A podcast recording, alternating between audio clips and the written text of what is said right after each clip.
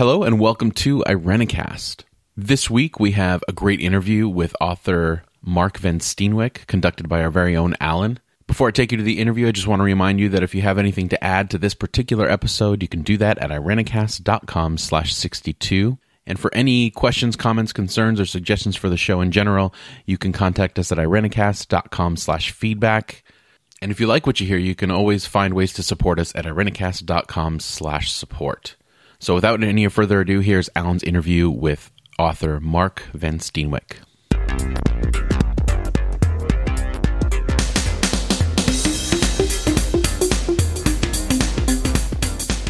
Hello, everyone. This is Alan here. We do not have Jeff and Mona again this week. We have actually Mark Van Steenwyk with us. He is the co founder of the Mennonite Worker, an intentional community in Minneapolis rooted in the way of Jesus. He is the co-producer of the Iconocast and has interviewed people like Cornel West, James Cone, Bill Ayers, Noam Chomsky, Starhawk, Waziyatawin, and many, many more people. For the past decade, Mark has traveled around the continent as a speaker, teacher, and networker of radical Christian communities. He's currently organizing the Carnival de Resistance, which is coming to Minneapolis in the fall.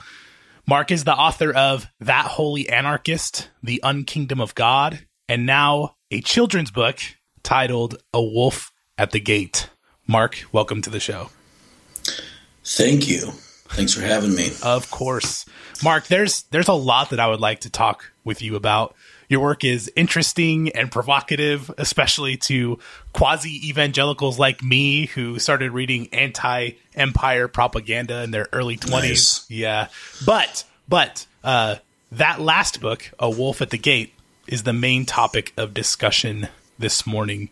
And uh, mm-hmm. in, in that book, you touch on a mountain of topics that have to do with empire and justice and peacemaking and all sorts of things. So there's quite a bit that we can talk about. Can you tell us a little bit about how the inspiration of Saint Francis and the Wolf came into play for your book? Sure. Yeah. Um, I like Saint Francis. He's a cool guy. I want to be like him when I grow up. and I have a and I have a son, right? So I have a son who's now eight, but I think when I started this, he was maybe six. And like a lot of six year olds, um, especially in our culture, six year old boys, he was drawn towards like stories about knights and pirates and other kinds of warrior sorts of things. If there wasn't some sort of death or destruction in a book, it was boring. And I'm mm-hmm. like, okay, I'm feeling inadequate as a as a pacifist parent. what what's going on? How am I failing?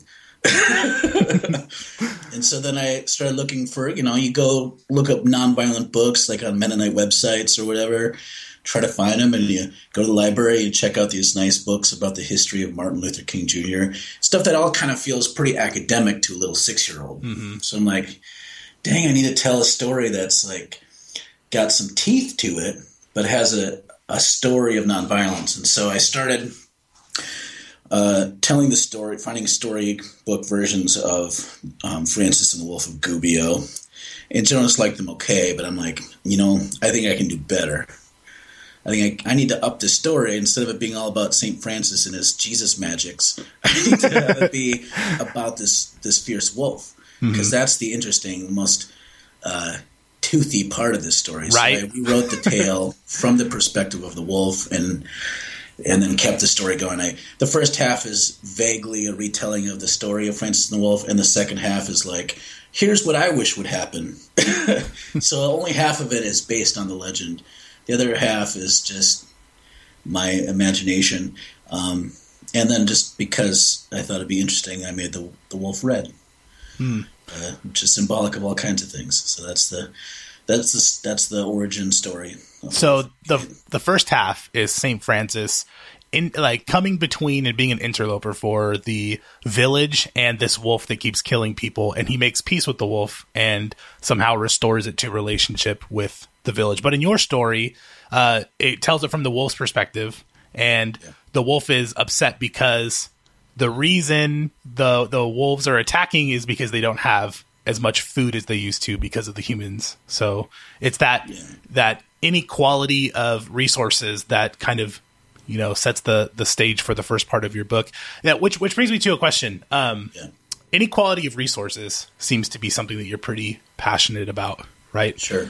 And uh, does your work in the world outside of this book is that the basis for like the village that's been set up where there's inequality of resources for the people but also for the animal kingdom as more and more come under the human being's control is it the stuff you see around you in your in your life and your work that has inspired that Sure. I mean, like, so in the book, you know, it's, yeah, there's rich and there's poor, and the rich, they're just for the sake of being a little balanced. Not all the not all the rich people in the book are bastards, but most of them are, and uh, and uh, you know, there's poor beggar folk, and in the book, it's not Saint Francis. Uh, I don't call him that because that's an anesthetized version of how he would have been seen in his day. In the book, I call him the beggar king um, because that's what Francis was. He was a beggar.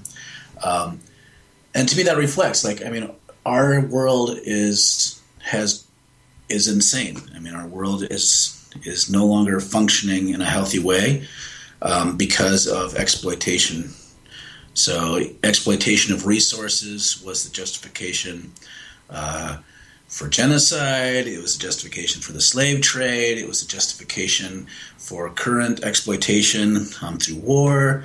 Um, it's all this uh, social inequality, and then we justify our social inequalities with all these sorts of stories that we tell about the American the Protestant work ethic or hard work will get you ahead, or people are poor because they're lazy. All these sorts of things, like it's underneath it all. And so I think in my my real life, um, we you know we live in an intentional community. We do a lot of activism. We live simply. Um, not because it's pretty, like Saint Fran- a statue of Saint Francis in a garden, um, but because the world is unjust. Uh, and I, you know, that was the part I didn't really like about the original Saint Francis and the Wolf story. Is like the wolf is mean, and then Francis kind of walks up and makes the sign of the cross, and the the wolf is nice. I'm like, no, uh, wolves only attack humans because of scarcity of resources, and usually because of our because of what we're doing. So the wolf is the hero. Yeah. And, and that touches on something you've talked about before. You uh, you did some stuff with the work of the people. You did some recordings and put that up. And in one of them, you talk about empire, and you talk about how this uh, phenomenon happens in human brains. That um, when people in our society have become useless or homeless, and, and when they look at them, there's activity in their brain that would normally happen doesn't happen when they see when we see people who are on the margins or whatever.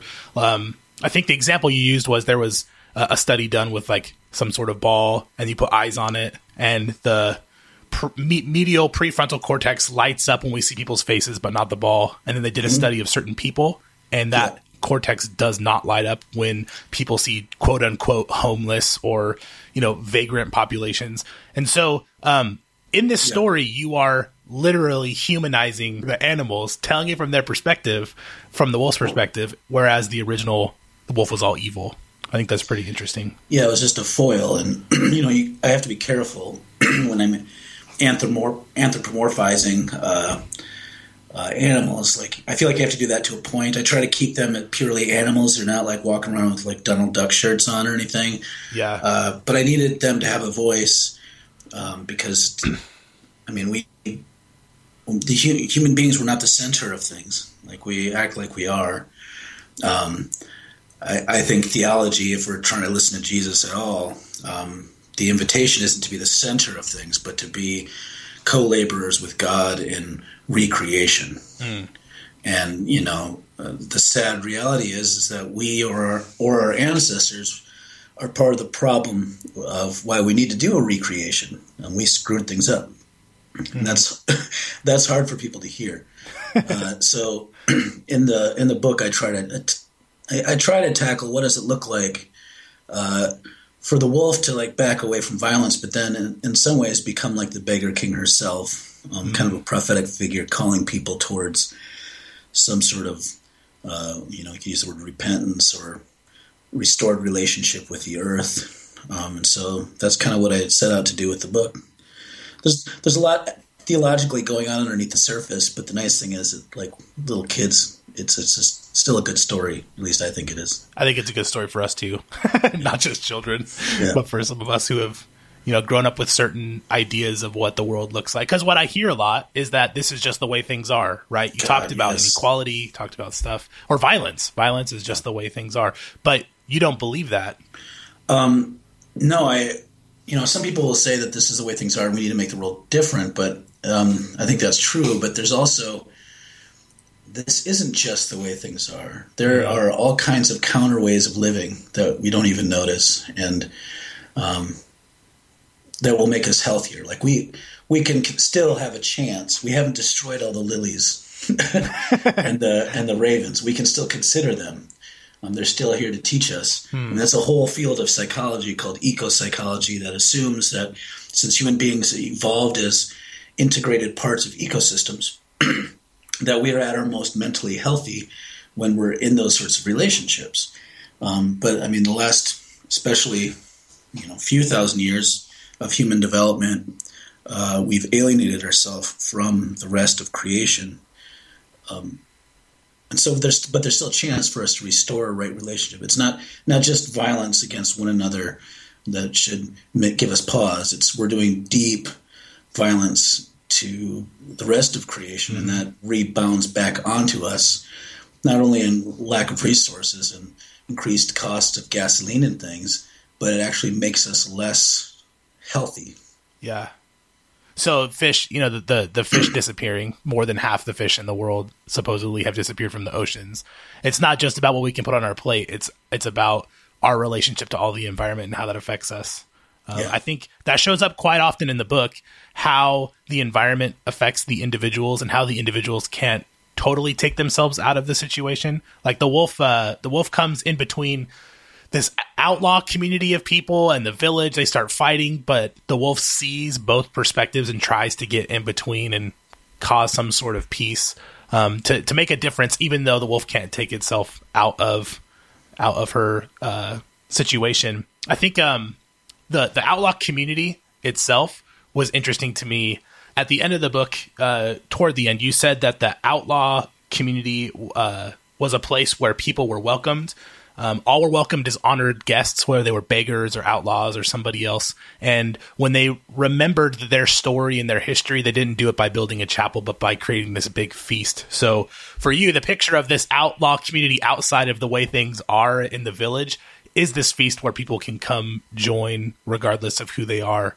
Um, that that to me looks like um, this picture of the ministry that you do in your intentional community, which you've done for what, like 10, 10 years, 13 years now? Since yeah, like 12, 12 years or so. 12 years. Mm-hmm. Um, to, to varying degrees of success, capability. But yeah, I mean, that, you mean it's not picture, all success all the time with, with other human beings? Yeah, maybe like 6%. Right. Yeah, that's pretty good. yeah, I think I'm pretty proud of that six percent. Now, I mean, the, that end picture is kind of Eucharistic, but uh, mm-hmm. I mean, I mean, when we in our churches break bread, um, we have always all different kinds of ways of theologizing this, and um, I personally have the view that of an open table of communion where all are welcome. But I mean, even but there are things present there.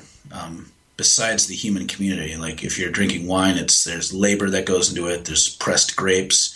The bread is grain, so there's actually the soil is present. So to me, it's like if we cast our theological imagination broader, um, it's a glimpse into a world where we're not only reconciling to each other and God, but to the rest of creation. And uh, that's kind of the image of the outlaws. And it was kind of controversial. Like the only pushback I've really gotten on the book, two, there's two pushbacks I've gotten. Um, one is that the I don't want to give away too much, but the outlaws kind of they get away with a crime they committed earlier. Um, which it's interesting how that when every time someone says that, I'm like, well, the the people that are exploiting the poor, the rich people and the council members in the book, they get away with stuff too. Like, why aren't you upset about that? uh, that's the first little ha that I try to pull on people. Uh, the other was, uh, and I was really happy about this. That one of one of the first endorsers we got was Bill Ayers, who, for those who don't know, uh, there was a group in the early '70s called the Weather Underground that um, bought, like, they uh, helped Timothy Leary escape from jail, and they bombed some things, and they they robbed some armored cars with the, some folks from the Black Panther, and Bill Ayers was the founder of that, and him and uh, forgetting his uh, spouse's name, who's also which is horrible. She was the other co-founder. Uh, I wish I could remember her name, uh, but they spent time. Uh, they were arrested. The FBI was going to put them away for a long time, but because of faulty information gathering, they were they got uh, they didn't even get in, like any time in jail. And now Bill Ayers is a, an educational scholar for child education. So I thought, this is a guy that I think would understand all the intricacies of this book. And so he's going to endorse it. And I've got some pushback on that because it's like he's a violent man. Now, it's interesting, and I'll, my response to that is like, what if I'd gotten Barack Obama's endorsement? Mm-hmm. I'd only get excitement. Uh, but he's a violent man. Sure. I mean, especially if you count all the yeah count it all up. It's just that we have this uh, legitimacy covers over our, the ways that we see violence. Hmm. And so I really tried, uh, you know, I don't know how I succeeded at that. That's a big idea to try to convey in a children's book, but I tried to get at some of that, looking at the complexity of violence. And I don't think at all I try to push away the violence of the outlaws, but in the end, they learn a different way. Mm-hmm. And it's a way that they keep sustained um, through feasting in the forest, even with the animals. Uh, every learning year from, at the yeah, learning from the animals and Yeah. being connected to their environment. Yep. That's interesting. So people were upset about the injustice that people didn't get what was coming to them, um, whereas you're trying to point to the injustice that's legitimized in in in the society of the village itself. Yeah, because we all do this thing, like, uh, oh, that's just the way it is. It's like right now with the election. Uh, people are upset at Bernie Sanders supporters for being too idealistic, and when you criticize Hillary Clinton for speaking at, you know, in Wall Street firms, the, the, it's a shrug. Well, that's just the way it is. I'm like, well, that's our problem. Like we accept that. Yeah. It's ridiculous. And there's other countries where that would get you in jail because it's called corruption. Uh, but we have a legitimized, uh, we've legitimized it. So we allow things like legitimacy and laws to determine our moral view, um, which is just horrible. As, as people of faith, no matter what your faith is, but specifically as Christians, to allow that to shape our moral view is gross. I mean, we have we have this whole you know Jesus-y stuff in a book that we can look at uh, to shape our moral view that we don't. Uh, we dismiss it because it doesn't fit with the way things are. Yeah, because Jesus' message was illegitimate, right? Uh, it's illegitimate now. The, uh, the Jesus in the church is legitimate, but the message of Jesus is illegitimate, and so we treat it almost allegorically. Uh, we don't give it serious weight because we think it's naive. No one ever wants to say Jesus is a naive fool, but that's how we treat him. We treat Jesus like a naive fool. We treat Saint Francis like a naive fool. This wolf is a naive fool. Um, my goal in life is to be a naive fool. I think we need to get at being naive fools because uh, what what's what we're doing now cur- currently clearly does not work. I mean, our world is dying. People are dying. Uh, we have this myth of progress and these legitim. We do these things that legitimize the way things are to think that it makes it okay, but it doesn't. You said that uh, in in one of the videos that I've seen you speaking, you said if we share and we share wisely, I think we can make it work. Um, do you think that that there's a reality out there for humankind that this is the road we're always going to be on, or if more people adopt similar mindsets, that things can actually change? I uh, the, the reason I asked that was I, I read your book and I was drinking coffee on my porch, thinking about life deeply, and realizing like the the system itself of our world or our society or economics or our families or whatever is so much bigger than us. It's hard to think. I think the message we get sometimes is that change on the individual level will always be individual and will not affect the rest of the system. But Yeah. in thinking through the story that you've written, that's not true. To see the redemption of one person from violence or the you know the, the wolf has the scarcity of resources that's making it attack people the wolf coming out of that eventually affects an entire community and uh, do, do you think that there is hope for communities and humanity in general if there are people that are more willing to be a little bit foolish and make some change Yeah, I mean, I think there's at least a little hope. I mean, I don't. I try. If I think about trying to change the whole thing, uh, I become susceptible to despair. I feel like it's just that's too large of a scope. And Jesus, you know, Jesus's uh, way of engaging things was to engage the person right in front of him. Um, I think he had some analysis of systems. Um, maybe he wouldn't have spoken of it as such. He definitely affected Jerusalem and caused a ruckus, but he did it by um, really not focusing on like he wasn't he didn't state that he was trying to change the Roman Empire. In fact, mm-hmm. at the end, uh, according to our story, um, when he uh, commissioned his disciples, he kind of left that task with them. Um, he kept he kept his city and the people around him in view, and I think that's kind of how we need to do. I think we have to be mi- mindful of the whole, but um, just figure out how to do the most loving things within our neighborhood, in our city, mm-hmm. and the people around us, and just trust that that that that's enough. Like that that should give us hope. And you know, to be honest, the times when I don't feel like there's much hope, uh, oftentimes the thing that gets me through is a sense of defiance, like saying, "Them, they don't get to decide how this thing goes." Um, right. And then I just kind of defiantly live into it, anyways. Because mm. what's the alternative? Uh. I mean, that's the thing. It's like, wouldn't it be better to like just waste your life gloriously on something interesting? Hmm.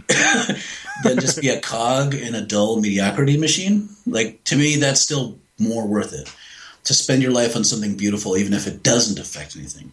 Now, I do think change happens, but I don't think I have control over that.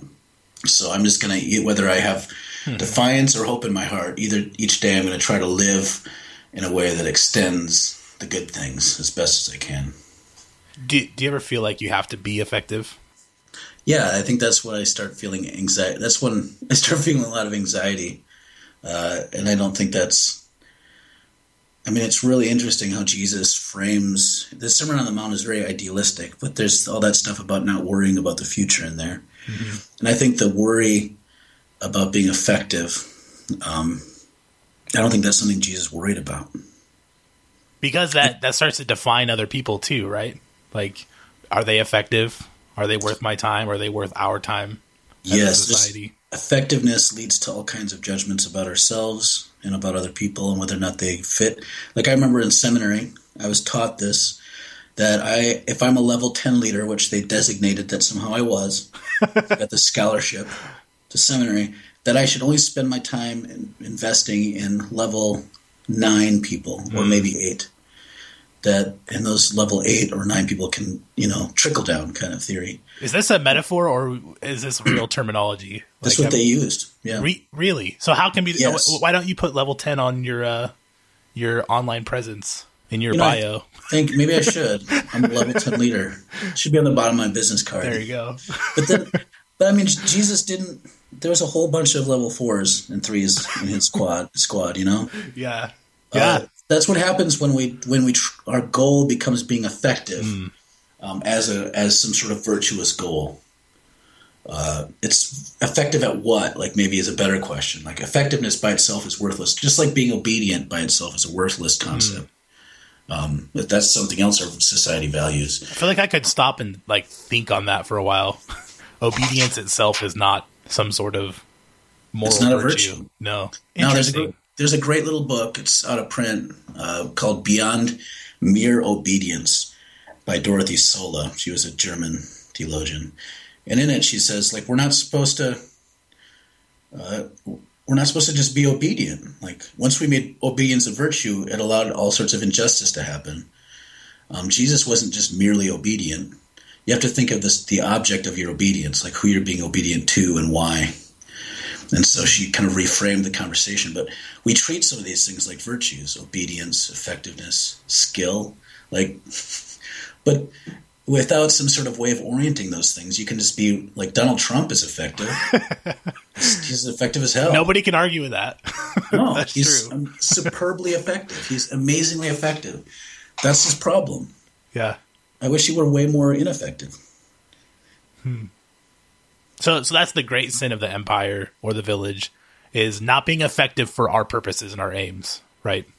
Not being, not contributing to the whole that that we have determined is good as No, a we- yeah, we don't think about the big picture, and we start, you know, like I've talked to so many people where I'll I'll sit down with them and they're like saying it's not like I'm naive or foolish or something, and I'll say, well, wouldn't it be good if people started caring for one another, and when you if there's homeless people, that churches around the city like had rooms and houses for them instead of like these uh, for-profit depersonalized shelters.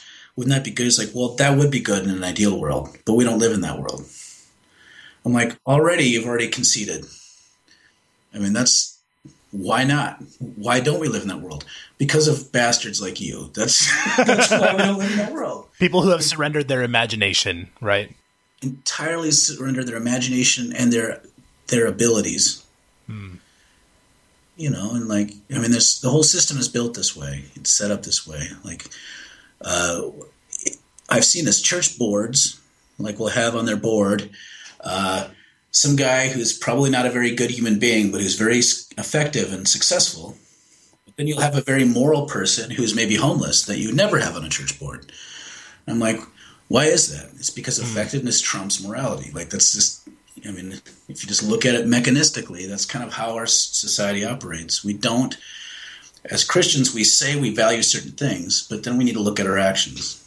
Like, what if I looked at our society? I'd say we value putting in 40 hours a week and making a good income above loving the homeless. Like, we, you know, Yeah. I don't even have to make moral judgments. I just have to say, well, if I had to guess how the system is designed to work, that's how I would assume it works. You don't see anybody running on the homeless ticket, right? Or the gonna benefit all people ticket. That's interesting. Um, you said on uh, you did a recent post to Peter Enns' uh, website where you answered some questions, and one of the questions you answered was about your favorite part of the book. And you talked about three vignettes that, that teach something, and it was the third vignette that you said was most interesting to you Yeah. and, and you talk about um, the wolf speaking to the beggar king as a as a peer, not as just a student, but someone who is now a peer. And he teaches her, you know, about the selfishness of humanity, saying the villagers are selfish. That's why they're doing what they're doing. You got to love them anyway. And then she refuses to accept it later in the book. She pushes Yeah. back. Uh, can I ask you to elaborate a little bit more? Like, why why is that favorite favorite part to have the wolf push back? I mean, because it's in that moment, like, so the beggar king in some ways is this idealized form of a Christian to me. Like, it's a saint Francis figure who loves everyone, um, but doesn't engage strategically to, to confront injustice. It's kind of like, in my mind, it's like this sort of Christian who thinks that our goal is to be charitable, to serve. Um, and to me, serving isn't the highest goal. Like, sharing with the like in the in the Hebrew scriptures, uh, the goal isn't to care for the poor. The goal is jubilee, which is about a redistribution, uh, kind of an economic reimagining. And so, in that moment, like the you know, it's not like Francis is justifying, or the beggar king isn't justifying the inequalities in the village. Uh, but he's just saying that's just the way how it is. That's the way that why they do that. And the wolf refuses to accept that that's the way it has to stay. So that's when the wolf starts employing different strategies to try to figure out how to help. Yeah, Uh, since she has some cachet as like this new celebrity, everyone loves the new red wolf. Uh, when she gets more, she gets ends up getting more stuff given to her by the wealthy to eat than many of the beggars do, because they see her, they don't see the beggars, and so she shares. Um, and then it goes on from there to her confrontation with the outlaws and her understanding the injustice of that situation. Um, so there's this, uh, there's a bit of an activist yeah, in the Red Wolf. There's Francis. Saint Francis wasn't much of an activist when it comes to addressing the causes of injustice. Uh, not that that makes him a bad guy, but there's Sure. this, there's a better way, and I think the Red Wolf shows that better way. She does the work of the Beggar King, but then takes it the next step of trying to, in some ways, organize. She's an organizer. Which is what you're doing right now, right? I, I talked about the uh, Carnival de Resistance. Is that how you pronounce it? I don't know Yeah. if that's. I- Um, yeah, So is that like a, a group of people who are anarchist Mennonites like you are, or is it kind of a wider thing that, that's coming It's- together? It's wider. I mean, a lot of those folks are coming from some of that anarchist or Mennonite sort of background, um, and I'm just the local organizer for that. Like, Sure. So I'm uh, I'm part of the organizing team. Uh, so in the fall, in the second half of September, uh, there'll be actually 30 crew members coming to set up a big top, and then uh, Jay Beck and Tevyn East. Uh, they're kind of the uh, Tevyn's the director of this, and the two of them kind of give vision to this whole thing. And he's from the Psalters. A lot of people might know Jay Beck from the Psalters. Um, Tevyn is uh, a dancer and a performer, and they just do these kind of liturgical, these wild liturgical ceremonies or uh, ceremonial ceremonies that are prophetic, and sometimes they involve fire. It's just I don't even know how to describe it. It's very intense, uh, old school, uh, carnival esque performance. You know, crazy costumes, uh, um, kind of spoken word, prophetic things um, around the four elements of earth, wind, uh, fire, and water. And it's it's really provocative. And then outside the big top there um, is a midway, and I'm actually getting to perform uh, a narrative song and uh, like a a spoken word song version of Wolf the Gate there in the midway during the carnival. So that'll be fun.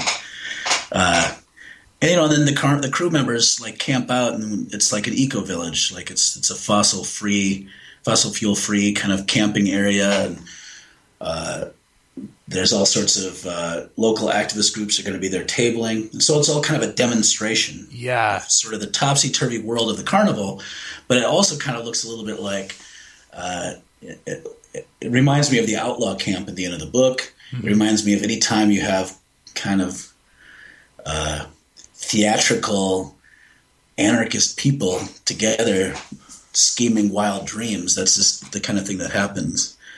Um, and so that's we're going to be living into that for September. It's going to be great. that's cool. And it's necessarily wild because if it's going to look different, we're going to call it wild, right? Yeah, Wild, well- weird. Yeah, I mean there'll be people on stilts, people wearing like carnival-esque masks. Uh, my favorite costume of the ones they wear, uh, Jay and Tevyn do one uh, one show where he's dressed as a crow and she's a, a dove, and they're like having this argument with dance and there's music and, and stuff. But then the fire, I'm hoping we get to do the fire performance. That's when Jay dresses up with a skull, has a skull on, and he's like, and he's got this crown that's on fire and there's people that are spinning fire around him, and he's like reciting different dire prophecies from the Old Testament. Uh, it's it's intense. It's it's the most prophetic, imaginative space I've ever been in. Is when these this carnival happens, and it's very provocative and sometimes offensive. Like if you're very, I mean, if you're a, a straight laced evangelical, you'll hate it. if you you're- if you've heard those texts just in church, right? Whispered Yeah. quietly into a mic. Yeah.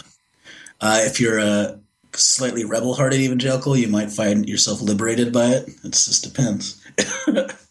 we we have most of our listeners um many of them are struggling in this like kind of movement away from the evangelicalism that they know into new places like post evangelicalism i said quasi evangelical before because some of us Yeah. don't know exactly what we are um, but you yourself have gone through some sort of transformation from your past to where you're at from level 10 um, super delegate in the christian church to somebody organizing the, the carnival um, that seems like it's been quite a transformation for you Yeah. it sure has. Yeah, I voted for George W. Bush the first time. very nice Uh, yeah, so I've gone this spectrum. Uh, and it's hard. Like, I, you know, interestingly enough, um, you can maybe relate to this, but over the years, like over the last decade or so, I've seen a lot of my, a lot of uh, other people who were evangelical either re-entrench as kind of fundamentalists or solid evangelicals who just talk that, you know, the way evangelicals talk all the time in a strange, weird pseudo way of talking. Um, or I've seen people become more radical, but then just lose a little bit of the Jesus-y stuff. Um, and I've had friends who just walk away from faith entirely. Um, and I don't really judge any of those because I think it's this is hard stuff. Um, but it's strangely lonely to to be move kind of I guess further to the left into wild terrain, but still be really, um, you know, just to sound like an evangelical for just a second, still in love with Jesus. You know, Yeah. still all about the J. You know, Yeah. I I don't like. To me, it's like weird to like talk about Jesus like he's not in the room, like a lot of evangelicals do. So I mm-hmm. don't like talk that way anymore. But to me, everything I do orients to that. What I've learned from him, and I, mm. and the belief that Jesus is present, helping make a new world possible. Like I believe that as much as I ever have. But it's hard to find people who really believe that um, yeah. in radical ways that stay the journey. So that's over the last 10, 15 years, that's been the hardest part about it is the, the loss of camaraderie that happens because of that. Yeah, that's something that we've talked recently about. We talked to uh, a guest, Benjamin L. Corey, about that, and that's something that we've talked offline about as well between Jeff, Mona, and I. Um, and and I hear like I hear that more than anything. It's it's the it's the lack of having some sort of tribe to fall back into. You know, Yeah. there seems like there's this giant crack that everybody's kind of falling in, and it's it just seems unfortunate to me. Um, Yeah. well, so hopefully somebody out there listening is going to hear that, and they're going to be motivated to create a camp in the wilderness that everybody can join and have an outlaw community that um, still holds tightly to Jesus, but looks very And, differently. and they have a wolf that comes and shows them how to do stuff. Every once in a while, this beggar king shows up and teaches them how to make clothes Yes. out Yes. of like random stuff they find in the woods. Hey, I, I, I do want to say, uh, I, I don't want to to move on from the topic. There is something I want to ask you about uh, after this, but I do want to talk about one more thing in the book. My favorite part, uh, probably above all else, was I, I'm going to give away the ending because our listeners have probably read it by now. Um, there is a chapel built on top of the wolf's uh, grave side, and that's based on uh, true stories, right? There was a chapel that was built dedicated to Francis, and there was There's the a body. chapel to St. Francis that when they were doing renovations in the town of Gubbio, um, probably like 150 years ago, they found the remains of a skeleton, a wolf Hmm. skeleton underneath uh, part of the altar stone. So that led people to think maybe this isn't just a legend. Yeah, maybe but maybe there's some real, like you said, teeth to it. But my favorite part of that is uh, when the wolf dies and the chapel's built on top of the wolf's grave.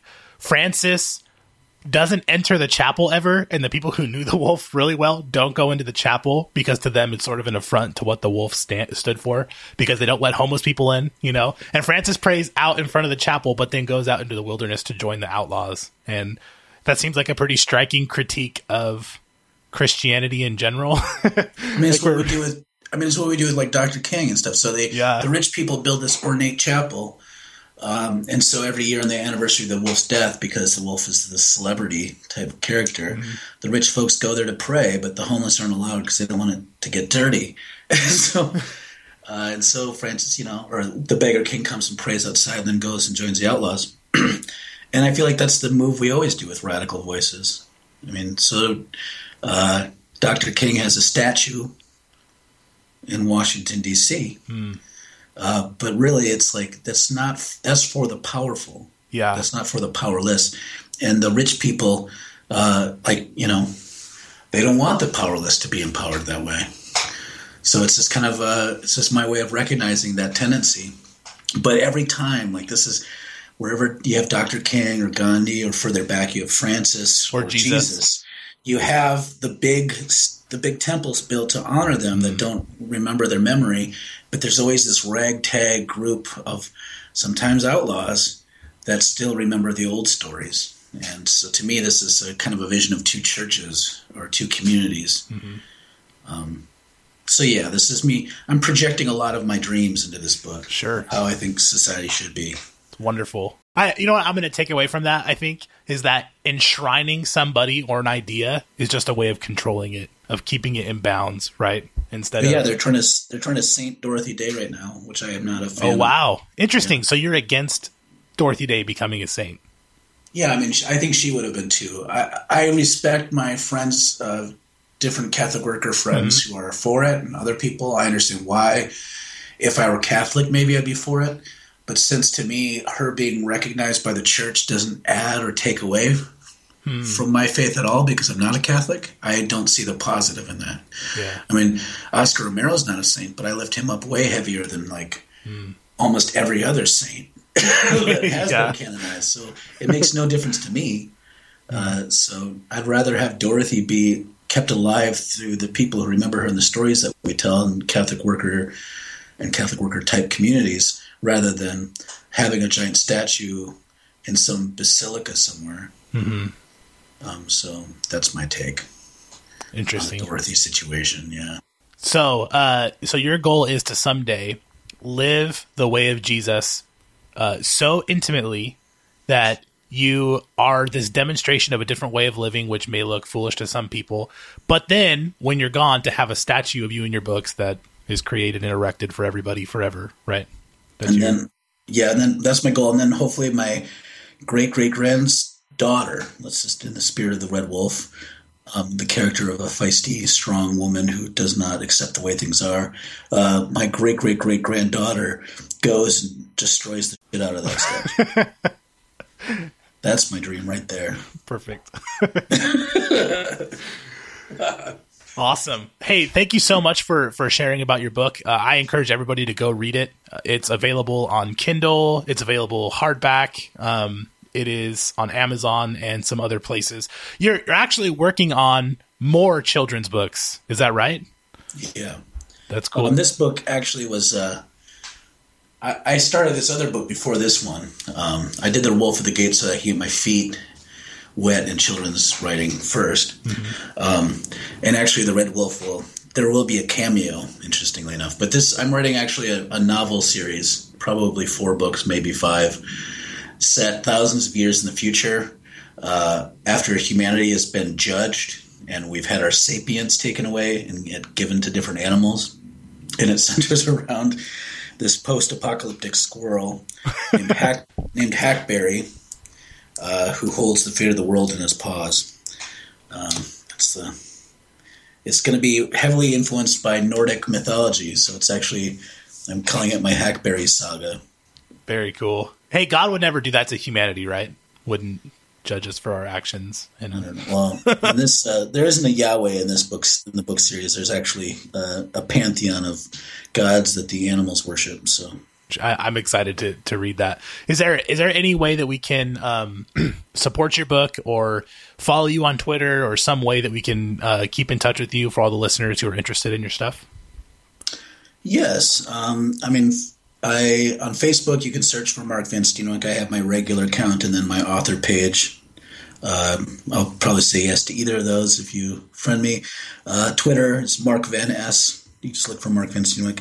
Follow me there. Um, I tend to post fairly frequently. Okay, cool. Uh, so yeah, if if you're listening, go buy the book, follow, uh, support this alternative vision. I think it's something that, that a lot of us can um, identify with, at least knowing that there has to be a different way, right? Some sort of other alternative. Um, I think, I think that's awesome. So thank you so much for coming on the show and sharing your book and a little bit of yourself with us. It was good to talk. Thanks a lot.